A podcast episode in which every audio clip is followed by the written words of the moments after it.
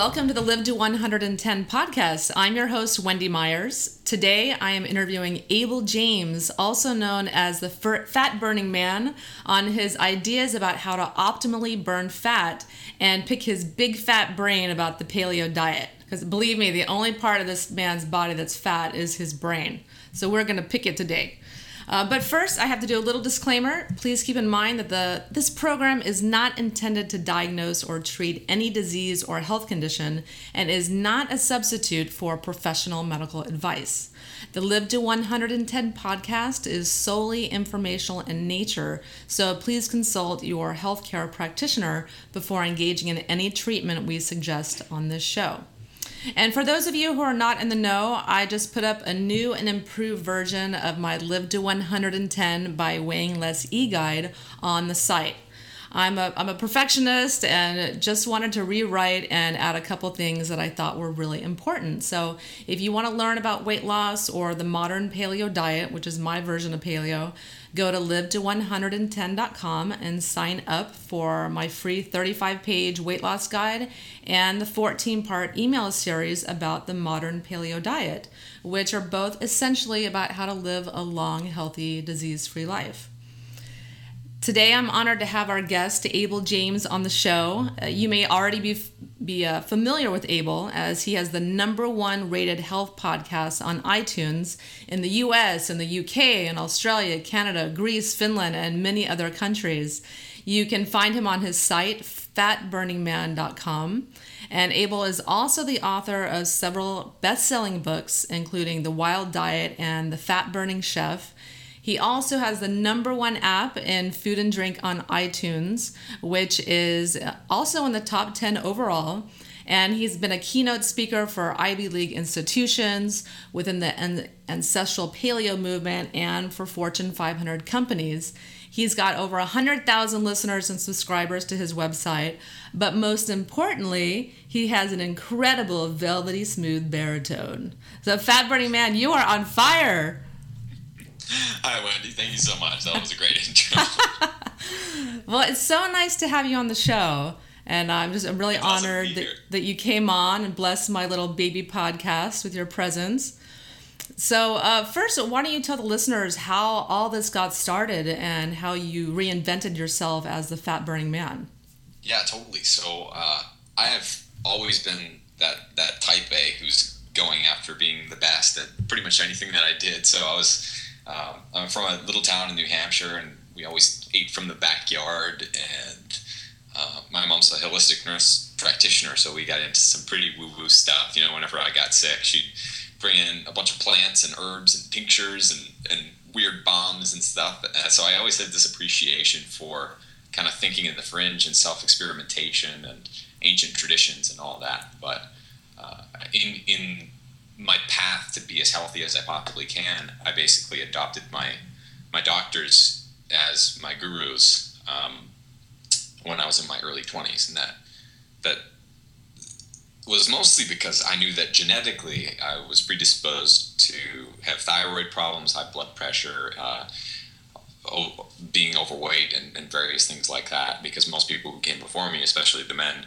struggled with all those things, and so all of a sudden I found myself in the same position um, in my early 20s, kind of falling apart with high blood pressure. My thyroid basically stopped working. I was overweight, um, low energy, had all sorts of inflammatory issues, and just kind of heading down this path, despite running 30 plus miles a week and eating a really, really strict diet. I was dieting all the time. And uh, short story is my um, I came home one night and my apartment building burned down. I lost everything oh, and kind of looked around and thought, well, everything else is completely a disaster in my life, so I might as well figure out this health thing because clearly following my doctor's advice is not working. And so then I just I guinea pigged on myself and body hacked and read every medical journal and bodybuilding forum I could find. And as soon as I started uh, really embracing fat again and, and focusing on real food, suddenly all these problems that I had uh, started to disappear, and I lost uh, over 20 pounds in the first month of doing this. And then all of a sudden, I'm like, well, that was kind of easy. Uh, why doesn't everyone know this, right? Like, people deserve to know that they can heal themselves with real food. Uh, and so that's why I started up my show and put myself out there, and, and it's really in hopes of teaching people that they can be happy and healthy at the same time. Were you vegetarian at one point? I was on and off vegetarian, vegan. I, you name it, I, I tried it. Yeah. How did that work out for you? So, oh, I was encouraged, you know, because like morally and ethically, I wanted to believe in uh, in a better world, right, where we're not relying on feedlots and the horrible things that we do to uh, to animals. I thought kind of came as a function of eating meat, right, as opposed to the way that meat is served today, if that makes sense. So being a vegetarian for me was was great ethically and morally because I thought I wasn't really participating in that system until I read The Omnivore's Dilemma, which actually kind of ruined it for me. It ruined um, eating vegetables for me. Yeah. burst, that's what made me not a vegetarian. It anymore. burst that vegan bubble. after I read that for the first time, this is before you know it kind of like this whole movement caught on. I'm just like, well, oh my god, I can't eat anything now. Yeah. Um, and so that kind of got me thinking about, well, maybe it's the system that's the problem, not the food itself. And then, you know, I, I really got into the farmers market thing, going back to our roots of eating real food. Um, and, and so, from a health perspective, I mean, being a vegetarian was a disaster for me. But uh, I think that was more of a function of the type of food I was eating as a vegetarian than necessarily being a vegetarian um, in and of itself because I think some people can make that work fairly well, especially if you have, you know, uh, eggs or fish. If you're lacto vegetarian or, or, whatever, you can kind of hack your way around that. Yeah, yeah. I, I had the same experience. I w- didn't do too hot as a vegetarian or a vegan, but do really, really well on a paleo diet. But I have some clients that seem to be getting by, you know, a vegetarian diet.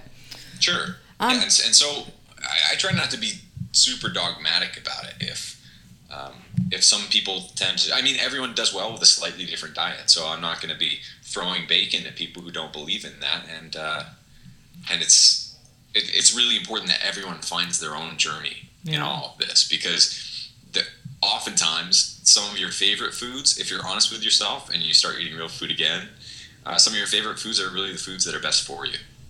Yeah, well, you can throw some bacon my way because I like bacon. okay, it's a deal. All about bacon. So I hear you're a former, you were a former strategic advisor to the food and beverage industry. I thought that was really interesting. So how did this experience shape some of your ideas about food? For me, it was really at a formative time because I was the reason that that I got into consulting in the first place was because uh, I, I went to Dartmouth and paid my own way with with scholarships as well as uh, quite a few loans. So when I graduated, I wanted to pay off my loans as quickly as possible. So it was either um, either Wall Street, which I got a job there, or consulting, got a few jobs there, or the CIA. And I was really tempted by the CIA. I decided to um, go for consulting. And so I found myself, you know, I'm, I'm like barely 21 years old, and I'm in the boardroom um, with, with some of the most intense companies on the face of this earth and working with uh, some big players in the food and beverage industry uh, who shall remain nameless. But what I found was that these these folks understood that they weren't selling health food, and they also understood that they wouldn't feed a lot of their products to their own family. Uh, so that was being 21, kind of like being bright-eyed and, and totally positive and optimistic about the way that the world works and being really excited to work with some of the biggest companies, that was a huge shocker for me.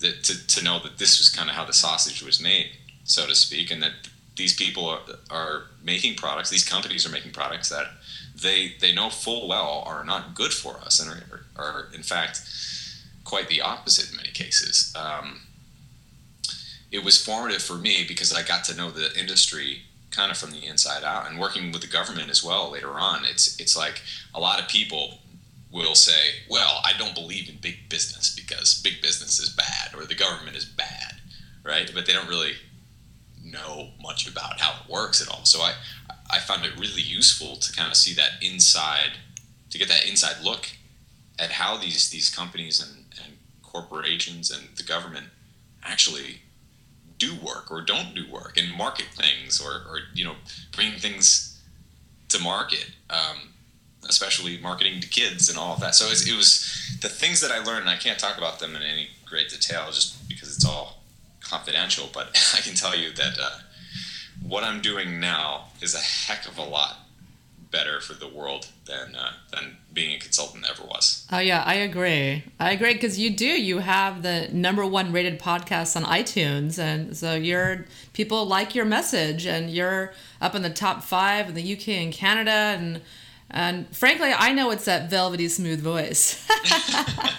well, so I'm also a musician, and people. It's funny, like even when I worked with the government. Um, and I did a bunch of speeches. I got a, my nickname was Radio Voice. So that was so funny. And I never really used that before until I started my podcast, and I'm like, duh, I should have been doing this all along. Yeah. Well, you're doing video podcasts. Like, why did you start doing the video podcasts? Because really, because it was as simple as turning on the webcam. Yeah.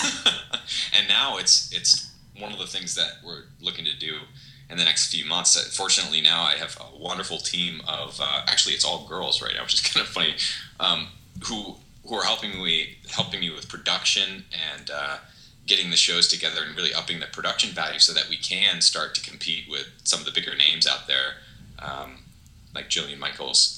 yes. because if we want to, you know, the way that I feel right now is I've kind of I've hit the top of the the podcast thing and have a huge following there, which is wonderful. But I don't want to plateau. I want to keep like being able to um, get in touch with more people. So I think video is really important there. So we're going to be stepping up the video game pretty soon. Yeah, that's. I thought it was a really good idea. I mean, it's very simple. Yeah, you just turn on the camera, but it's really another uh, adds another dynamic to it that I think will draw more people in. And I think why why are more people doing this? But they're not. So that's no, video is intimidating, and it means you have to actually put pants on when you're doing. Uh, yeah, I know. I actually put makeup on today just in case you're like, turn the camera on. Because I like to just do it in my PJs and looking like I belong in a morgue. I don't want to have to get all dolled up, you know. Well, to be perfectly honest, and I'm a guy, so I can get away with this more. All I do is sometimes put on an acceptable shirt, and then I'm still wearing shorts.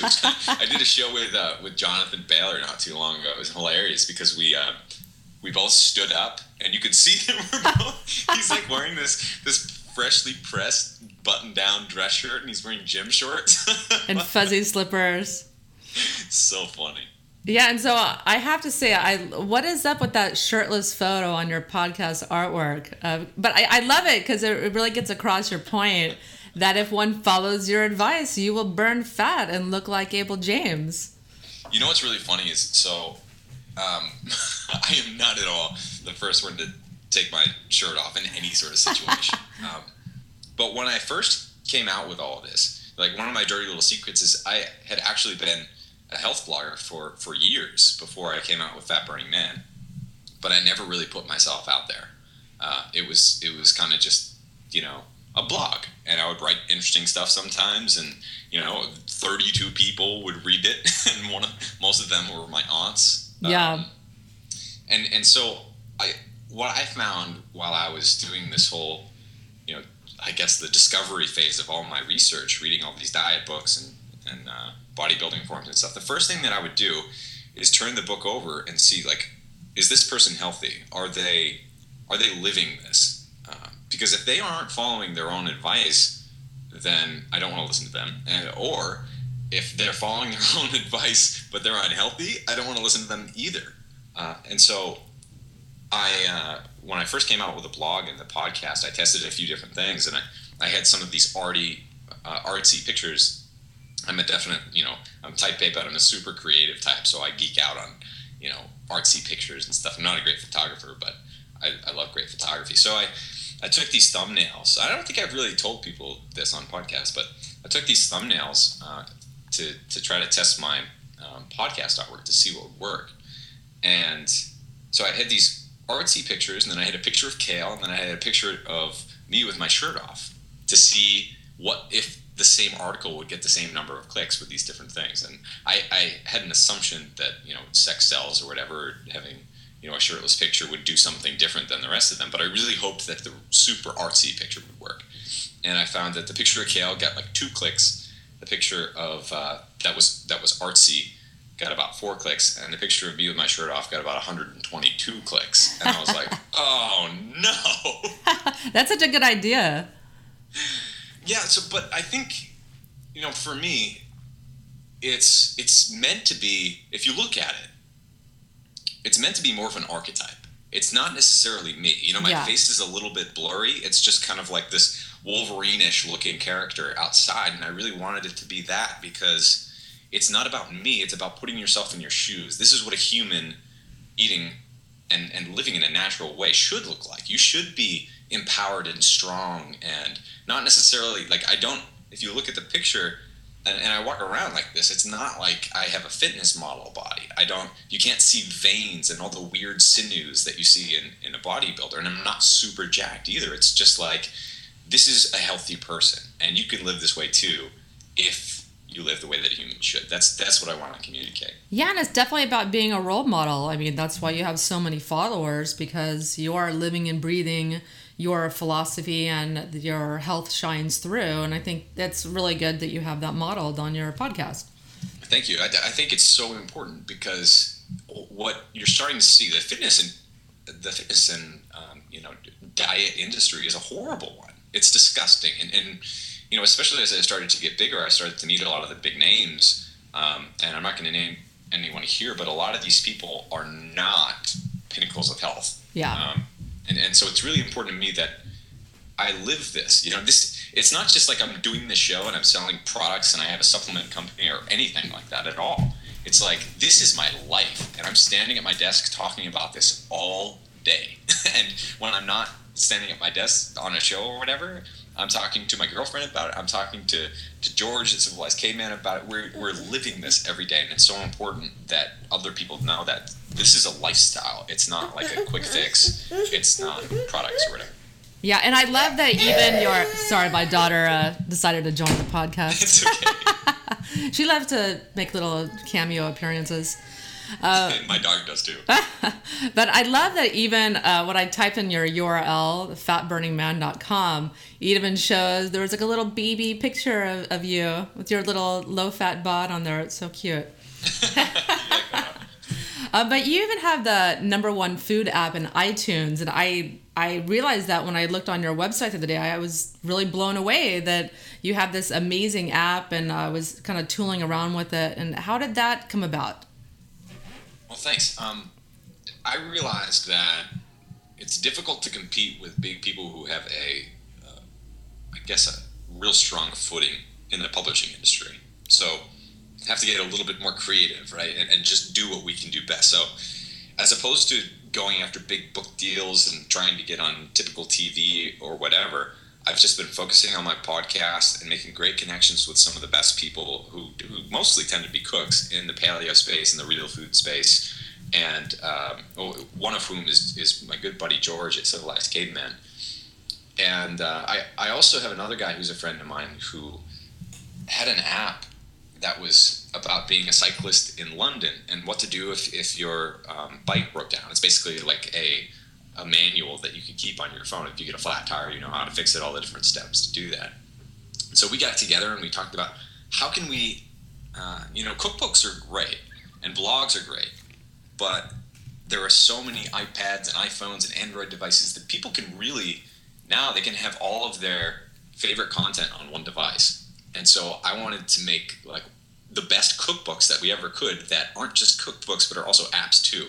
So they're full of great content, but you can also, you know, carry around a shopping list with you, put your favorites in it. It's like an interactive cookbook. I think that's where where it is all going. So we've decided to really focus on, on getting digital cool apps to people. And one of the first one that we did is Caveman Feast, and we're doing a lot more. We're going to do a gluten free desserts one for the holidays, and I'm really excited about this because it's it's more than a book and it's more than an ebook. It's like something that you can use and hopefully, you know, it's it's fun and it's cool and it's only a few bucks. Like that's one of my favorite things about it. People kept asking for, um, you know, all of this content on their phones or on their iPad, and I think this is such a great way to get it to them. And you know, people people worry that this way of living costs a lot of money or cookbooks costs a lot, but I mean, ours are two ninety nine.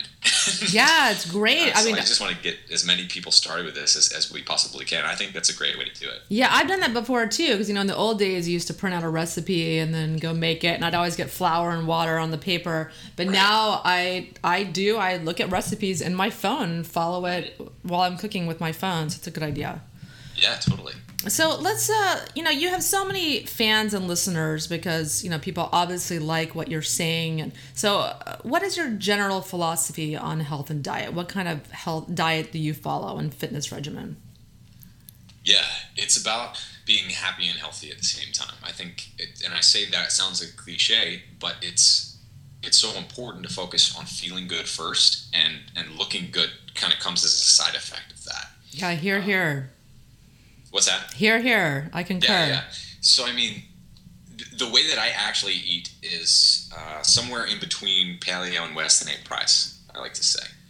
So I'll eat um, most of the time. I mean, it's it's pretty typical and, and predictable. Most of my meals will start with a lot of veggies, and then we'll have eggs or some naturally raised, pasture raised meat of some kind. Not a whole lot of it, um, but but I eat a lot of dairy. It tends to work pretty well with my body, and I've done allergy testing. It, it all comes out saying that you know dairy gets along with me pretty well. So I I eat a lot of uh, butter, heavy cream, um, and and fermented dairy, cottage cheese, and uh, I love sheep yogurt, which is really bizarre, but I hmm. totally dig it. And then combining that with bone broth and you know fermented cod liver oil um, and other weird totally weird stuff that most people probably wouldn't be eating right away, but start to embrace once they start eating real food for a while.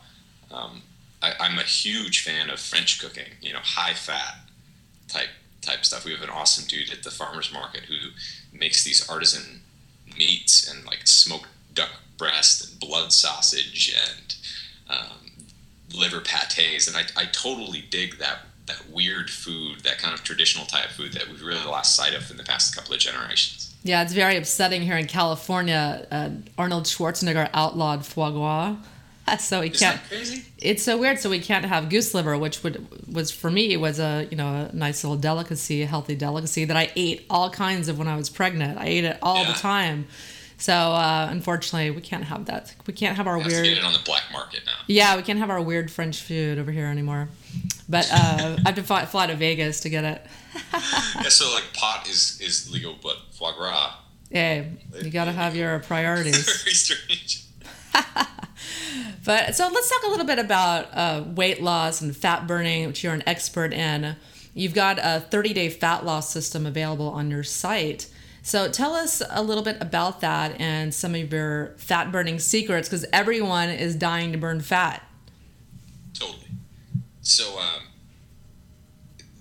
most people want to think that you know they can exercise four hours a day every day and then the pounds are just going to melt off and they assume that that's how it works or if they see a picture of me or, or meet me they're just like oh you must be a gym rat or something and that's really not what it's all about it's about getting your diet in order first. Uh, you ask any bodybuilder about this, and, and, bodybuilders know because it's their job to know this. So do fitness models and a lot of celebrities. It's like if, if your diet is not in order, it's almost like there's not a whole lot of point in even exercising at all because the results come from from following the right dietary advice. And from a macronutrient perspective, that really looks like um, keeping your carbs in check unless you're exercising all the time. So a, a quick thing that people could do if you want to shed weight quick, which is actually fairly fairly easy and well understood, then you dial down the carbs, especially the high glycemic carbs. So you want to get get away from uh, most grains,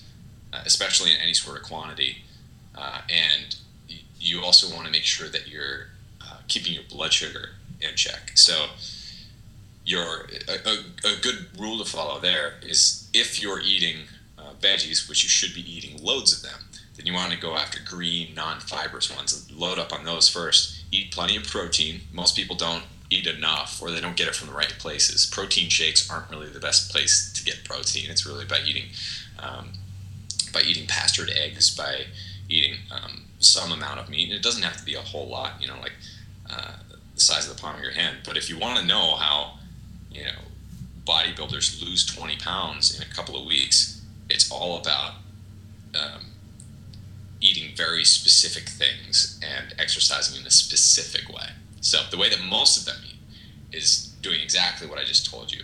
Loads of non-starchy, low carb, low glycemic veggies, maybe a little bit of something like like rice or sweet potatoes, especially if you're exercising to replenish your glycogen. Um, but keeping your carbs below 50 to 100 a day, depending on your activity and your size, and then filling it out with protein. And then from an exercise perspective, whether you're male or female, this this really applies to both focusing on burst training, on high intensity exercise um, for short amounts of time. This this uh, decreases the amount of cortisol versus endurance training, and it also ups growth hormone, um, keeps your metabolism at a really uh, high level, and it also doesn't take a heck of a lot of time. So a great exercise that people can start with is something like Tabatas, where you'll sprint for 20 seconds and then rest for 10 seconds and you do that 8 to 10 times in a row. So it takes you 4 to 5 minutes. And that will get most people down to a, uh, a lowish body percent body fat percentage. And then if you combine that with any amount of, of weight training using compound exercises and uh, heavy-ish weights then you can really start to see some major results because that's going to boost your metabolism even more and you're going to be toning your muscle whether you're male or female like i said um, that that's really the equation. And if anyone tells you that it's more complicated than that, then they're probably trying to sell you something. So, so it's about intensity. It's about yes, it's about intensity as opposed to duration. I think a lot of people basically shackle themselves to treadmills and and think if they're gonna if they're on it long enough, then the weight will just come off. Unfortunately, that's not really the way that it works in your own body. It's it's it's all about passing this threshold of telling your body that it needs to adapt to getting faster, to getting stronger, or anything else. So, one way to think about it is most of us, you know, probably played sports when we were either little kids or in high school or maybe even in college. And the way that we looked and felt when we were younger and played those sports was usually strong and fast and healthy. And if you if you want to look and feel like an athlete, then you should train like an athlete does. And what athletes don't really do, unless they're endurance athletes, is go out and, uh, and just kind of jog on the treadmill for hours, or the stairmaster, or anything else. What they're doing is lifting weights, or they're sprinting, or they're doing pull-ups. They're using their whole body, and and in the sport itself, they're definitely using their whole body, and it's all about that that burst training. So if you want to look and feel like an athlete, then you have to train like one. Yeah, that was me. I was shackled to the to the treadmill for hours. But yeah, I didn't uh, didn't have a lot of great results doing that.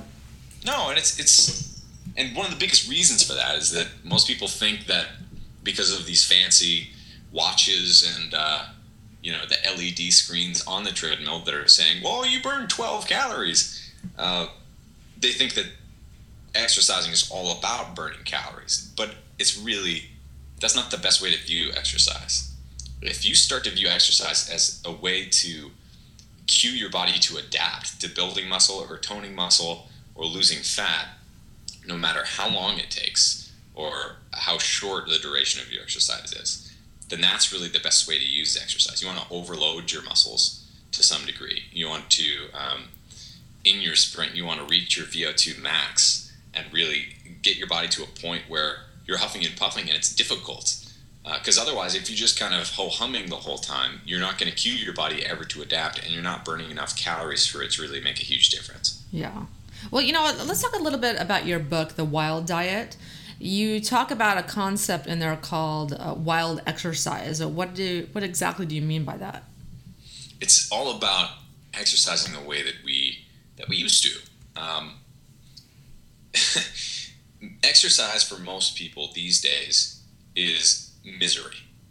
And the best way to exercise is the exact opposite of that. It's more about playing. It's about being outside and doing things that you love. And so if you combine what I was just talking about, the effective strategies of how to manipulate manipulate your own body such that you have the um, a healthy core and a good shape and good strength uh, and functional strength as well, if you apply that methodology and plug it into being outside and having fun and all of that, that's where wild exercise comes in. So it's basically about finding that that perfect thing for you that you enjoy that gets you the results that you want. So for me, what that looks like is going out for um, two walks a day with my dog and exercising uh, a few times a week for just a few minutes. Like this morning, I did Tabata burpees because it's an interview day, so it's, it's just packed with interviews, and I don't have that much time.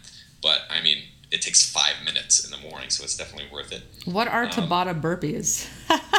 what's that? What are Tabata burpees? Okay, so Tabatas are what I was talking about before. It's 20 seconds oh, yeah, exercising okay. really intensely and 10 seconds of resting and then doing it again. Um, okay. And burpees are basically uh, a push up with a jump uh, and, and a squat in between. Okay. So it's going down to the ground, doing a push up, and then popping back up and jumping up in the air and clapping above your head and doing that again.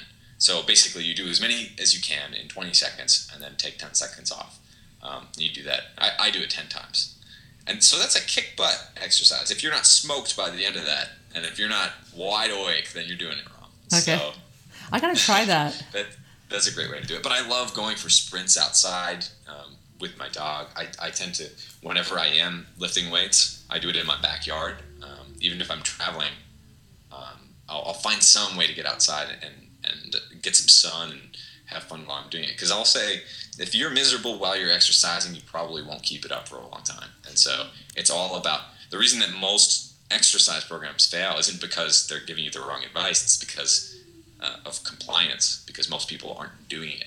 Yeah, integrating it their lifestyle. So it's it's all about finding that thing that you love. Yeah, I refuse to work out in a gym any longer because you're in there. It's just this stale, low oxygen air and these chemicals you're breathing in. It's just yeah. not a healthy environment. It doesn't seem right. like. I hate gyms. yeah. Yeah, I like to get out in the air and walk on the beach and do all kinds of things like that. But unfortunately, I do the slow walk. I do the one hour walk. yeah, that's that's great though. I mean, that's exactly what you should be doing. We're not on our feet walking around enough. Yeah, but hey, at least it's outside. Even though, even though I'm not really burning fat that efficiently, I'm being bad, bad fat fat burner. But at the same time, you're you're doing a great job. Um, it, it's a great insurance. You know, if you look at the Europeans, they tend to walk so much more than we do, and because of that, they can they can withstand a lot more sugar and carbs and other stuff. Um, you know, it, there's a great book called French Women Don't Get Fat, and that explains basically that, that very thing. If you're walking around for three hours a day just because you're walking to your job or you're walking to your friend's house or whatever, you can actually indulge a heck of a lot more than someone who's a desk jockey and just kind of driving to work and the way that most Americans live because you have a healthy cardiovascular system just from walking around this low intensity stuff. It's great for stress relief, and it's it, more than anything else. It's very meditative. It's great for your your mind to get outside and just kind of like walk, low stress. Yeah, and I try to get outside and just get some sunshine, try to get some little improvement on my circadian rhythms, maybe do some earthing. You know, it just kind of adds a little bit healthier aspect to it. Oh, totally. And you said it's it's not good for burning fat, but I would I would challenge that because one of the best things that you you can do if you want to stay lean is reduce the amount of stress in your life. Yeah. And when it comes to walking, that's for me, that's one of my secret tools. Whenever I'm overwhelmed, I'll just go outside and take my dog for a walk, go for a, a light jog, you know, just to be outside more than even exercising. And that's when it comes to regulating cortisol.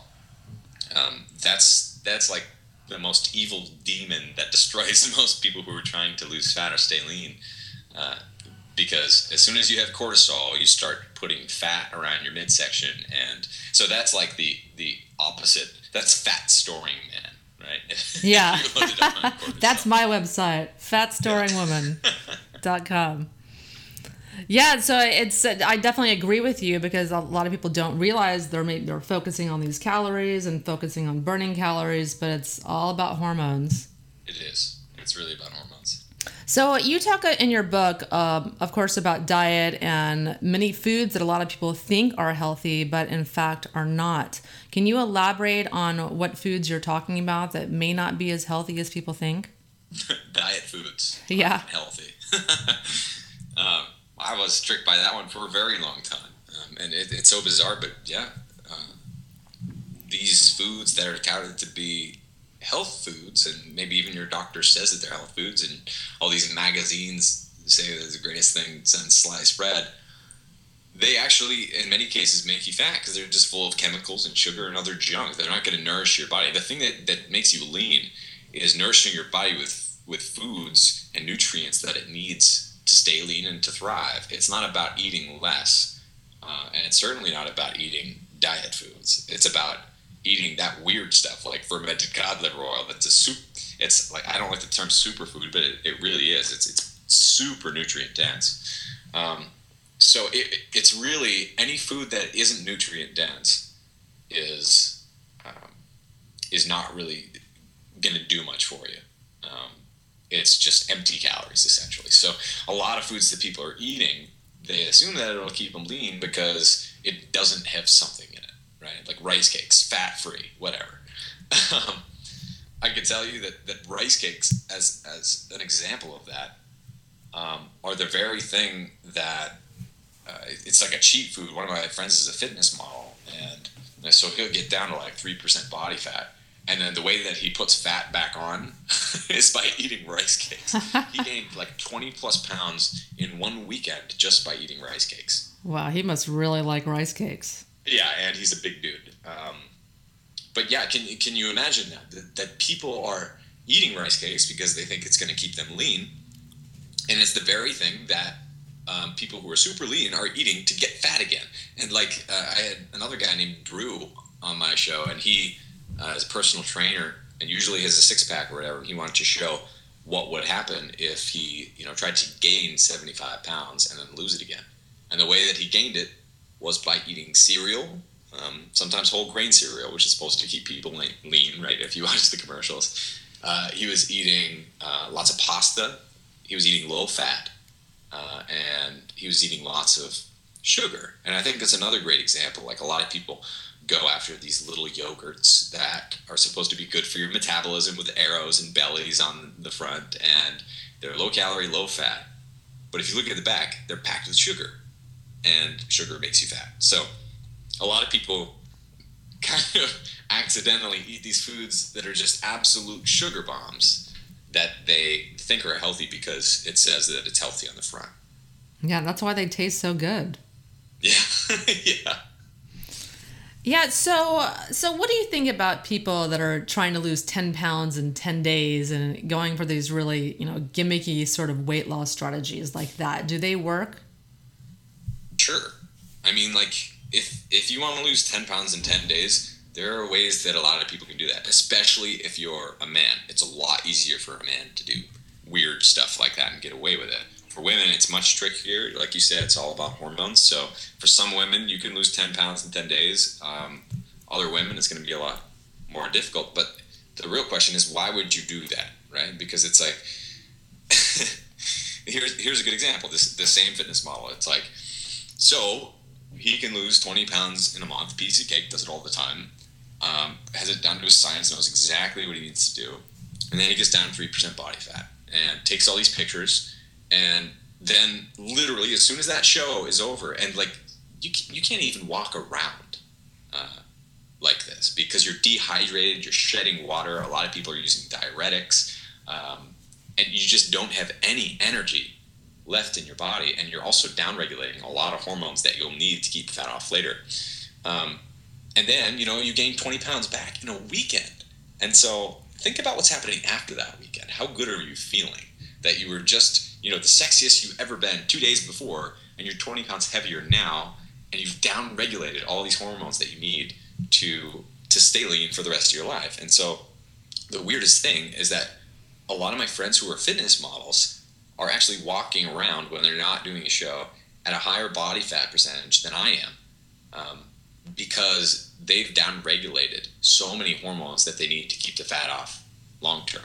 Yeah, that's so what a, a, lot of these Victoria's Secret models do too. They eat yeah. a uh, for three weeks prior to one of their big shows. They just do a liquid diet, you know, smoothies and things like that, and mm-hmm. then they do a water fast for 24 hours prior to the show. So that's what you're right. seeing. Yeah, that's what you're seeing, and that is not good for you. And it's uh, it's this whole thing where you think that people are walking around like that. You think that um, Victoria's Secret models look like that, but the thing is, like, they don't look like that in real life at all. So they might look somewhat like that during the day before the shoot, but then they're they're smothered in makeup. Um, there are all sorts of crazy lighting tricks, and they're also taking you know hundreds of pictures, and they're only taking the best ones that are from perfect angles. So if you if you meet these people in real life, then they're easily 20 pounds heavier than than you know them as, right? This is the same is true with, with most celebrities as well, who are known for being low fat or whatever, or, or having a low body fat percentage. That's just the reality of all this. So, um, yeah, I, I guess to answer your question, it's losing 10 pounds in 10 days is, uh, for a lot of people, that's achievable. It really is. And people think that it's absolutely impossible and hopeless to try to do stuff like that. But if you know how to do it, you absolutely can. The question is just why. You know, it's I would much rather say stay lean for the rest of your life, right? And and not kind of give into those gimmicks, lose five pounds in five days or whatever. Sure, you can do that, but it's wouldn't you rather stay lean and happy for the rest of your life? I know I would. Yeah, slow and steady wins the race. That's right. Well, I have a question that I like to ask all my guests. What do you think is the most pressing health issue in the world today? Nutrition. It's about it's about food because even people who are um, well fed, yeah, in terms of volume of food, most people are starving right now. They're starving for nutrients. Um, so if, if I mean in third world countries, they don't have enough volume of food in certain places. In America, food security is a huge issue, huge issue as well. A lot of people aren't getting enough of, of food at all. But if you look even further than that and expand this definition, most people aren't getting enough nutrients. That's the real problem. It's not about the amount of food that you're eating in terms of volume. It's about the amount of nutrients that your body can use and absorb. So, I was I was actually just talking before this interview with uh, with Gray Graham, who wrote Pottenger's Prophecy, and it's all about how basically epigenetics is showing that we're losing our vitality generation to generation because we're malnourished, because we're not getting the foods and the nutrients that we need. So the only way to change that is by believing in a better world, believing that our food should be coming from farms instead of machines and labs, which is kind of where fast food comes from, if most people are honest about it. Um, so the biggest thing that we can do is help support systems that provide us with food that nourish uh, our body as well as the world around us so that we can continue to, to build more farms that thrive uh, in, in trying to make our wo- world a little bit more like uh, a caveman world, for better or worse. Yes, yes, I agree. All about paleo. So, uh, can you tell the listeners uh, a little bit more about you and you know what kind of things you have on your website and where they can find you? Yeah, best place to find me is fatburningman.com. And if you sign up for my email list, I send a bunch of free goodies and ebooks and a video course. I'm going to be putting that in real soon. So, yeah, there's there's loads of fun to be found there. We're about to uh, release the new version of Fat Burning Chef, which is uh, all paleo friendly, gluten free recipes. Uh, we have a few more apps coming out, and let's see, I'm, I'm, helping Terry Wahls come out with her new book this spring. Jonathan Bailor uh, for the new year, The Calorie Myth. I'm partnering up with him, uh, doing some video training on that. I'm doing another creative live course on caveman cooking. So there's lots of fun to be had. Best way to find me though is, is fatburningman.com. Well, I love Jonathan Bailor. I interviewed him on the, the podcast previously. He's really, really great guy. Great dude, yeah. Yeah, I'm excited about his book. I'm reviewing it on the site. Cool. Yeah, well, Abel, thank you so much for coming on the show, and I'm so happy that you agreed to come on my little baby podcast. And I'm hoping, pleasure, I'm hoping one day to become an 800 pound paleo gorilla like yourself. so again, thank you for coming on the show. Thanks for having me. Really appreciate it. If you want to learn more about health, you can find me on live110.com. You can follow me on Facebook and Twitter at I will live to 110. I am also on YouTube at Wendy live to 110. And if you like what you heard on the show, please give the Live to 110 podcast a review on iTunes. I need reviews to push the show further up the chart and into the search engines. So I would appreciate it so much if you could take a couple minutes of your day to do that. And thank you, listeners, for tuning in. Remember, unhealthy is what thin people call you when you're fat, and what fat people call you when you're thin which means no matter what weight you are, you should be thinking about how to get healthier. So, thank you so much for listening to the Live to 110 podcast.